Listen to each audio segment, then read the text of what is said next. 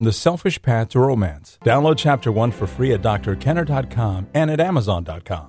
Now, what if you're a family man? I mean, you're supposed to be a family man. You've got a wife and two lovely kids, and yet you dread the weekends because the weekends are family time and you are totally, totally bored. This is what the situation of the following listener, Frank.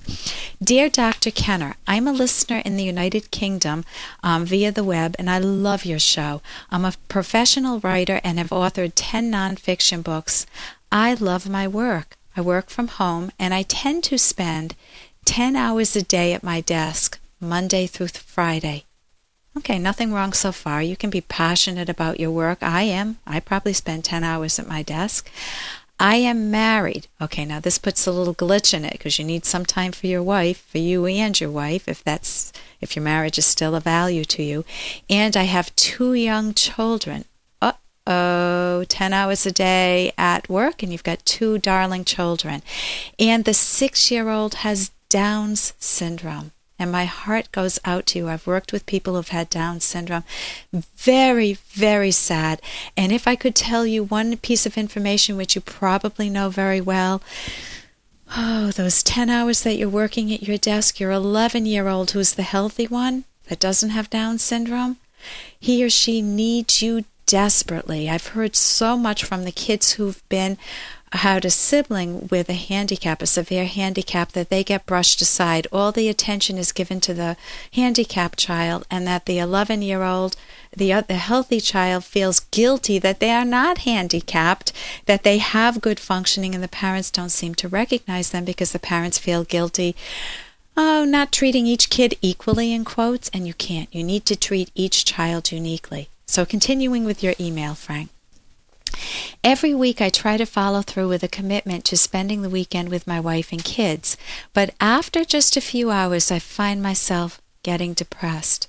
I love my family, but for some reason being with them for extended periods drives me crazy, and all I want to do is get back to work. Taking two days off to do nothing, in quote, seems a waste to me, and by the time Sunday rolls around, I'm halfway to crazy. Hey, I got to interrupt this because we've got to pay some bills. 30 seconds, that's it. A very quick ad, and then Ellen will be back. Romance. Ugh, I wish guys knew more about what we want from a relationship. Boy, I wish I knew more about what I want. Where's that ad I saw? Ah, here it is The Selfish Path to Romance a serious romance guidebook. Download chapter 1 for free at selfishromance.com and buy it at amazon.com. Hmm, the selfish path to romance. That is interesting. Taking two days off to do nothing, in quote, seems a waste to me, and by the time Sunday rolls around, I'm halfway to crazy, often resorting to a few glasses of wine or scotch in the evening to dull the boredom. And I think you know, Frank, that alcohol isn't the cure. You don't need me to tell you that. So, um, when Monday arrives, everything brightens up. Even a bad day at work seems better than a weekend playing the family guy. I used to smoke cigarettes, and the problem wasn't as bad then. But now the smoke screen has gone. I can't stand the agony. My question is Am I a workaholic? Frank, that won't answer anything. We'll talk about this in a second. Do I need therapy? The answer is absolutely yes. Give yourself some good therapy, good cognitive therapy, if you can find a good cognitive therapist in the United Kingdom. Or do I simply need to restructure my weekend to include working time so that I don't get depressed? My work is also my hobby, and my weekends therefore seem too long. As for vacations, well, maybe the rational thing to do would be to start smoking again. Smiley face. Love your show and hope you can shed light on uh, shed some light on this for me. Best wishes, Frank. Frank, you want to value your life. And if you have not made your kids and your wife into a value, you're not milking what you could get out of their relationships. If you've just let that aspect of your life by default fade into the background, granted you have a Down syndrome kid, so that can be very hard, but if you and your wife and your 11 year old could even take a vacation together, if you and your wife could take a vacation together, much better than the cigarette smoking and the alcohol and the just giving up on yourself. My guess is you already know the answer that yes, you do need to restructure your weekends so that it isn't too solid blocks of non work. But you also need to restructure your weeks if you work at home to spend a little more time with your 11 year old, to find out where your wife's coming from, maybe some couples therapy to find out, or even family therapy with all of the kids, uh, but with your wife uh, privately to find out how does she feel about this if she's got the full-time care of the kids that's really hard if you've got a nanny that's different but it is very very hard with a down syndrome kid so I, I wish I had more time to talk about this. And here's a little more from Dr. Kenner.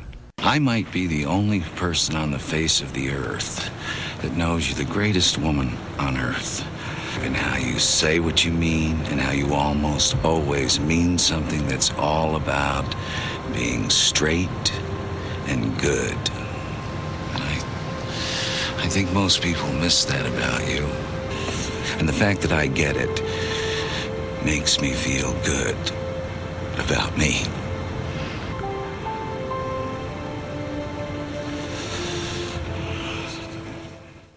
Now that's fabulous. That's Jack Nicholson. Imagine someone saying that to you, whether you're a woman or a man, someone knowing you so deeply, so well, and having the courage to put it into words, to tell you how they feel about you. And it makes them feel proud about themselves too. So if you're with someone you love, you want to make sure that you give them that visibility, that you tell them in words what you recognize as good in them, and that that should make you feel good about you too. For more Dr. Kenner podcast, go to drkenner.com and please listen to this ad. Here's an excerpt from The Selfish Path to Romance, the Serious Romance Guidebook by clinical psychologist Dr. Ellen Kenner. Active listening and assertive speaking are skills that are indispensable for good communication, for self respect, and for a loving relationship. You'll want these skills in all aspects of your life with your partner, including your sexual relationship. Communicating well lets you and your partner know what's important to the other while avoiding misunderstandings and allowing your lives together to run smoothly. Communicating well helps you learn each other's vulnerable areas so that you don't unintentionally hurt one another. It also helps you make plans for your future together vacations, career plans, buying and maintaining a house, having children, or not. You can download Chapter 1 for free by going to drkenner.com, and you can buy The Selfish Path to Romance at amazon.com.